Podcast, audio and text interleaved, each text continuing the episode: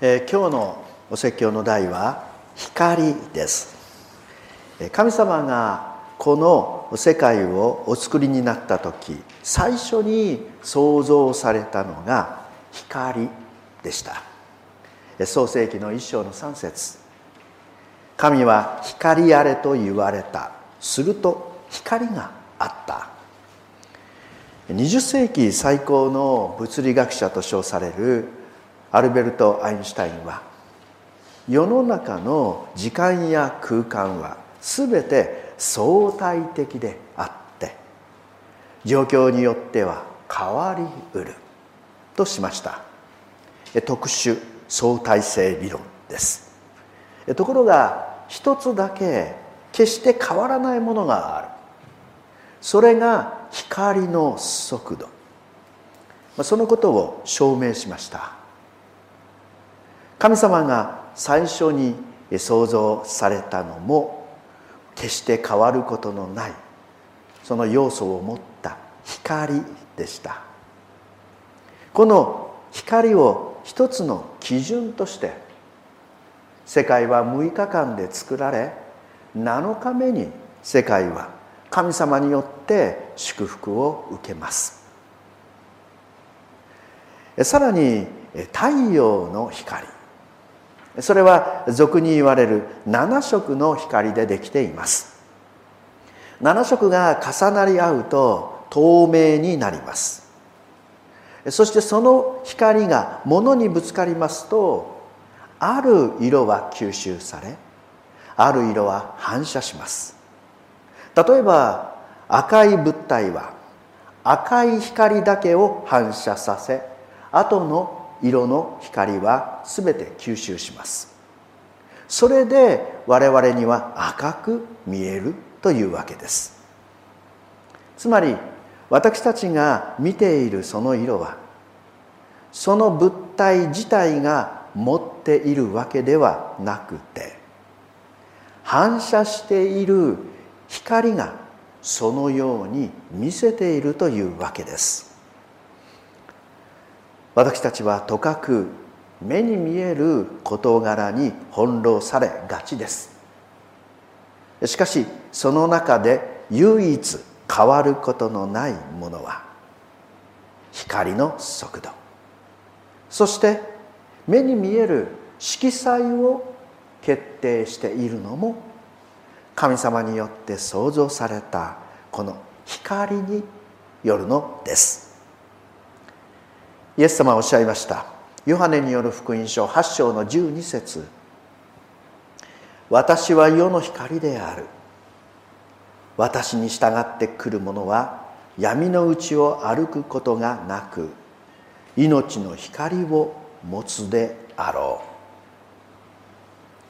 う。私たちはこのお方を唯一の基準としてこのお方の光に照らされた世界を見てゆきたいのです。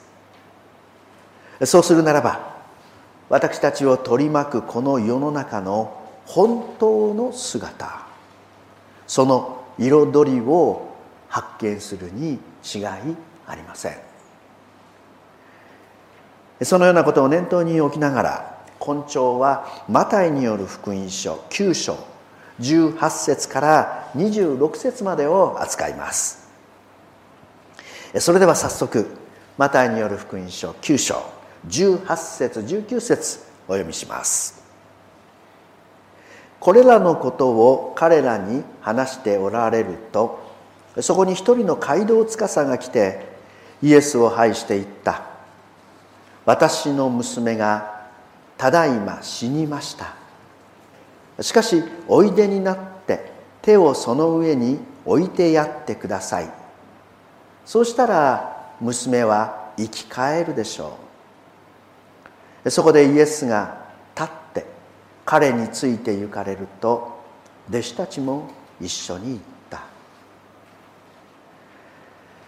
た。これと同じ記事がマルコによる福音書。そしてルカによる福音書にも記されています。マルコの場合はなんと23節にわたってそのことが詳しく描かれています。マタイの場合はマルコの3分の1程度の分量です。ただし今回登場します2人の人物。一人は娘を亡くした父親。もう一人は長血を患っていた女性。この2人の悲しみの深さについてはその文章の分量に関わることなく私たちは十分に読み取っていくことができます。18節に登場したのが街道司。愛する娘が死んでしまいました。少女と書かれていますがマルコの記事によりますと12歳でした。将来が期待されていた一人娘が死んでしまいます。一方それまでの記事。15節ではイエス様が人々とお食事をされる。その姿が婚礼に例えられていました。そこで歌われていることは主と共にいることは大きな喜びであるということ。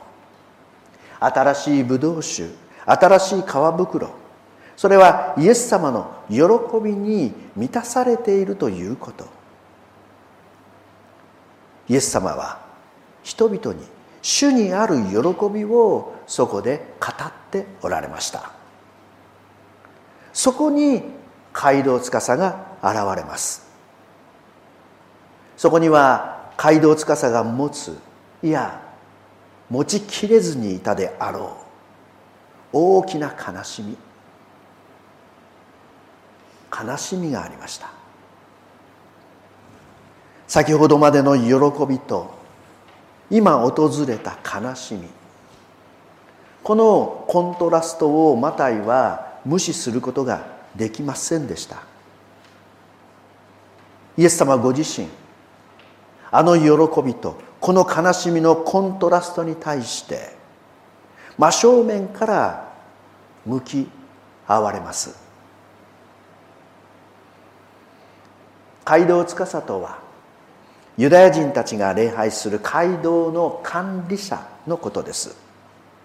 相当の資産家が選ばれていたそうです。しかしその財産は娘の死に対して何の力もありませんでした。その代わりに彼はイエス様の前にぬかづくのです。ただし街道司の多くはユダヤ人の中でもサドカイ派の人々でした。サドカイ派サドカイ人とはモーセ五書をしか信じません。パリサイ人たちが大切にしていた口伝立法には関心を示しませんでした。それどころか奇跡とか癒しとか復活などを信じることを彼らはしませんでした。実に人間的世俗的な人々だったのです。そしてサドカイ人もパリサイ人と同様にイエス様に対して激しい偏見を持っていました。今イエス様の前にぬかづく礼拝を捧げる街道司もそのサドカイ人であったと考えられます。もしそうであるならば彼が最初からイエス様を信じていたとは想像しかねます。彼がイエス様のところに来たのはただ全ての試みが無駄だったからです。あらゆる手立てが失望に終わったからです。ですから彼は最後の手段として仕方なくイエス様を訪れたのだろうと思われます。しかしイエス様はここでも来る者は拒みませんでした。人々はさまざまな思いの中でさまざまな信仰のありようで助けを求めてイエス様のもとを訪れます。それがたとえどのような理由であったとしてもそれらは皆主の御心にかなうものでした。ローマ人への手紙10章の13節。主の名を呼び求める者は誰でも救われるのです。街道司はイエス様に語りました。私の娘がただいま死にました。するとイエス様は立ち上がられます。イエス様の光としての特性がここにも現れています。私たちはマタイによる福音書8章からさまざまな人がイエス様と出会って癒されてゆく様子を見てまいりました。その中でイエス様の対応それは常に一貫していました。イエス様は一つの基準を持って人々と出会っておられます。それはご自分を必要としているものを決してお見捨てにはならないということです。私たちがイエス様の見前にぬかづくことができる唯一の資格がここにあります。今私は救い主を必要としている。イエス様に対する上乾き。これこそが私たちがイエス様に招かれる唯一の基準なのです。そしてそれは決して変わることがありません。イエス様は街道司について行かれました。それは街道司の悲しみと立ち会うためです。そして街道司の悲しみにご自身の光を差し込むためです。ところが自宅へと急ぐ街道司一行の足を止める出来事が起きました。9章の20節21節。するとその時12年間も長血を患っている女が近寄ってきてイエスの後ろから御衣の房に触った。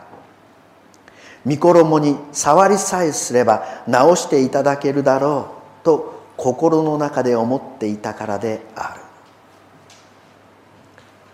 この長血を患っていた女性も伝説によりますと特別な資産を持っていたと伝えられています。しかし12年間この患いのために全財産を使い果たしていました。絶望と悲しみを抱えたまま。女性もまたイエス様に助けを求めてやってきました。エレン・ホワイトはこの女性の行動について次のように描写しています。苦しみ弱りながらも彼女はイエスが教えておられる海辺へやってきて群衆をかき分けて進もうとしたが無駄だった。彼女はレビ・マタイの家からもう一度イエスについていったがやはりイエスのおそばに近づくことができなかった。彼女は絶望しかかっていた。するとその時群衆を押し分けてイエスが彼女の近くにやって来られた。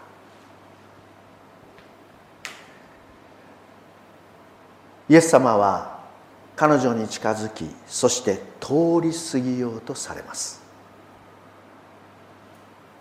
そこで彼女は彼女の全ての思いと信仰を持ってイエス様の前へと思い切り乗り出したのです。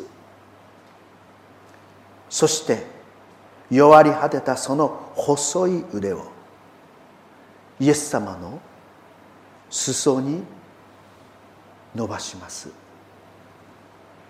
その指がイエス様の衣の房にかすかに触れました。9章の22節。イエスは振り向いてこの女を見て言われた。娘よしっかりしなさい。あなたの信仰があなたを救ったのです。するとこの女はその時に癒された。衣の房にかすかに触れる。彼女の一生の信仰がそこに集中されていました。その時彼女は癒されました。イエスはイエス様はおっしゃいます娘よしっかりしなさい。あなたの信仰があなたを救ったのです。イエス様はここで群衆が偶然に触れていたことと彼女が信仰を持ってイエス様に触れたことを明確に区別されました。イエス様が大切にされていたのはご自身に対する上乾きイエス様に願い求めるその信仰でした。当時成人の衣の房に触ると祝福を受けるという迷信がありました。この女性もそのことは知っていたのだと思います。しかしイエス様はその行為やその迷信を肯定されていたわけではありません。そうではなくてどこまでも彼女の心イエス様に対するこの信仰を彼女の救いの理由とされました。そのことを彼女にも周りの人々にもそしてこの記事を読む私たちにもイエス様は明確にしてくださったのです。あなたの信仰があなたを救ったのです。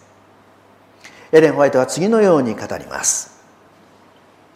我々を益する信仰はキリストを自分自身の救い主として信ずる信仰。キリストの功績を自分自身のものとする信仰だけである。そしてイエス様は街道司の家に到着されました。9章の23節。それからイエスは司の家に着き笛吹きどもや騒いでいる群衆を見て言われた。ユダヤ人が喪に伏す時の習慣は3つありました。一つは着物を裂く。この着物を裂く方法には39ほどの細かい規定があったそうです。二つ目が亡くなった方に対する号泣です。喪中の家では号泣が絶えることはありませんでした。いや絶えさせてはなりませんでした。そこで号泣は職業的な泣き女によってなされます。3番目は笛吹きです。笛の悲しい調べが人々の悲しみをかきたてていました。そのような中でイエス様はおっしゃいます。9章の24節そして25節。あちらへ行っていなさい。少女は死んだのではない。眠っているだけである。すると人々はイエスを嘲笑った。25節。しかし群衆を外へ出した後イエスは中へ入って少女の手をお取りになると少女は起き上がった。人々が嘲笑う中イエス様はすでに亡くなった少女にお会いくださいました。イエス様はその時群衆の愚かさや反抗心を外に追い払い一人12歳の少女の死と対峙されたのです。イエス様は人の病に向き合ってくださいます。イエス様は人の死と向き合ってくださいます。イエス様はそのような方と共にいてくださいます。誰よりも深くその痛みを覚え悲しみをご自身のものとしてくださいます。病や死これらの不条理に対する激しい憤りを誰よりも強く感じておられます。その上でこの死という現実に立ち向かってくださいました。どのように？イエス様はこの死と立ち向かわれたのでしょうか？もう一度9章の25節。しかし群衆を外へ出した後イエスは中へ入って少女の手をお取りになると少女は起き上がった。26節。そしてその噂がこの地方全体に広まった。イエス様が少女の手をお取りになると死んでいた少女は生き返りました。その噂はこの地方全体に広まります。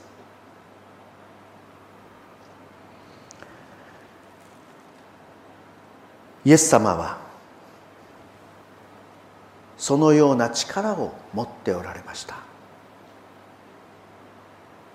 ところでもし自分にもこのようなイエス様のような力が与えられたとしたら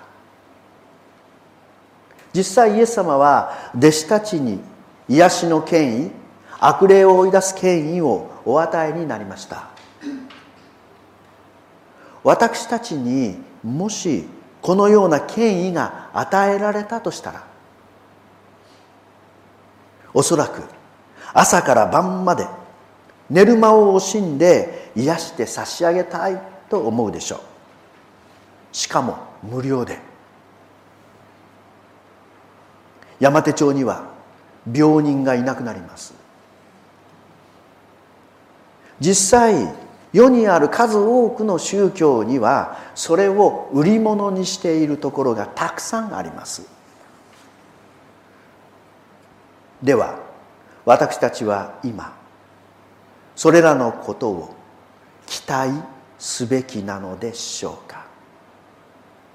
病の癒し死人をもよみがえらせること。そのことを期待すべきなのでしょうか？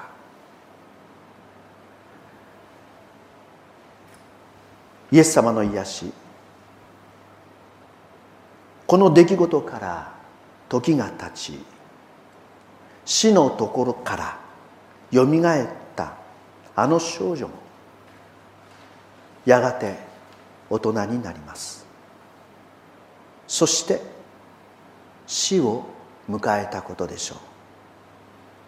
長血を患った女性もやがて別の理由で眠りについたに違いありません。人は皆それでも必ず死ななければなりません。この定めについてイエス様はその時まだ変えようとはなさいませんでした。ではなぜマタイはこのような奇跡を書き残したのでしょうか？イエス様がその場限りの奇跡を行われたとするならばイエス様の光は一瞬輝いてしかしやがてまた暗闇の支配が続くのです、光が明るければ明るいほどなおさらその後の暗闇は暗く感じるのです。私たちも同様です。この明るい癒しの奇跡を読むことによって自分たちの現実の暗さをことさら感じてしまう。そのようなことが起こり得るのです、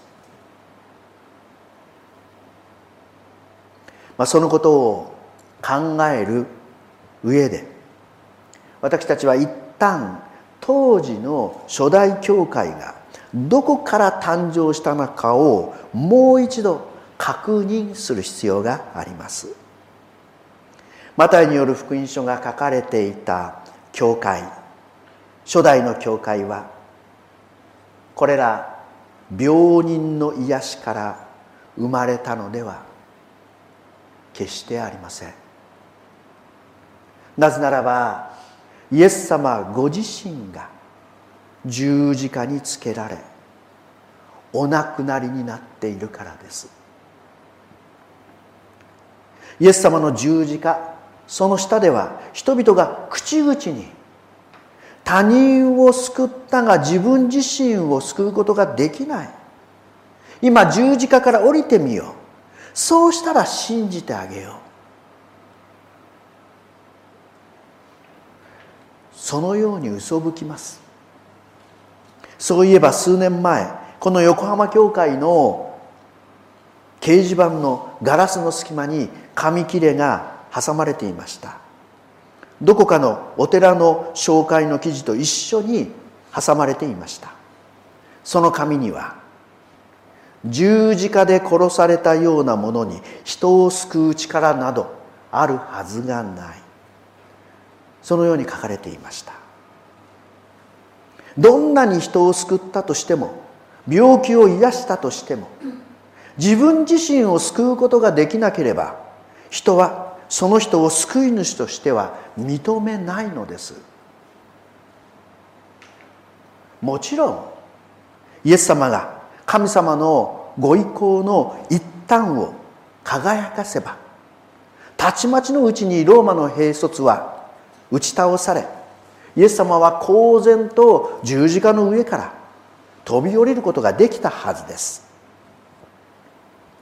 しかしイエス様はそれをなさいませんでした。その代わりに人類のすべての罪を背負って終わりの刑罰をお受けになったのです。十字架上で癒されることなく息を引き取られました。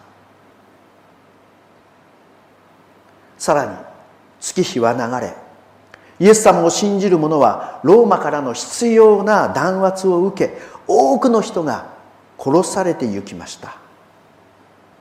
彼らは癒されることなく救い出されることなく亡くなってゆきました。しかしそのような中でキリスト者は爆発的に増えていったのです。ですから初代教会は単に病を癒す。そのような奇跡によって誕生したのではありませんでした。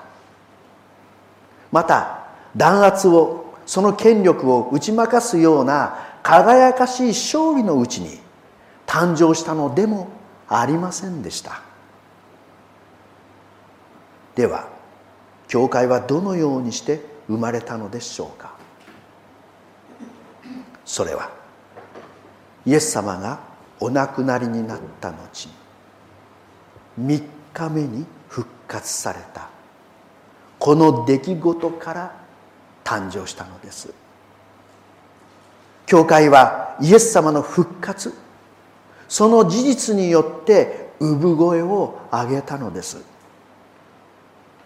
この時からクリスチャンたちの眼差しはその場の病の癒し救い現状からの回復よりもずっと先を見通すことになります。その眼は終わりの日の復活へと向けられていったのです。そもそも聖書は語ります。病や死。これら不条理の現実。その根源は人間の罪にあるのだ。だから病がたとえ癒されたとしてもたとえ死んだ人がその場でよみがえったとしても罪の中に戻るだけならば本来の希望はそこにはありません。このことを考えていますとイエス様があの日街道司の娘を生き返らせ長地の女性を癒されたということは単なる肉体的復活ではなかったのではないか。彼女たちを単に元に戻したのではないか。むしろ前に進ませたのではないか。そのように思えるのです。彼女たちがその後やがて息を引き取るその時この二人は決して絶望することはなかったと思います。なぜならば彼女たちの思いはすでに前に向けられていたからです。イエス様のご再臨の明日復活する自分たちがイエス様を仰ぎ見るその日に向けられていたからです。そして今彼女たちの癒しと復活を読む私たちもの思いもまたこのご再臨の時そこで起こる復活とそしてもはや病のない主の御国へと私たちの思いを運ばせてくれるのではないでしょうか。イエス様の光は死の向こう側まで突き進んでくださいました。死のカーテンをイエス様は押し破ってくださったのです。その破れから差し込む光が私たちの人生をその暗さを照らしてくれます。私たちが抱えざるを得ないような不安や恐れや悲しみ。そのあまりにも不条理な現実に対してイエス様は確かな希望の光を差し込んでくださるのです。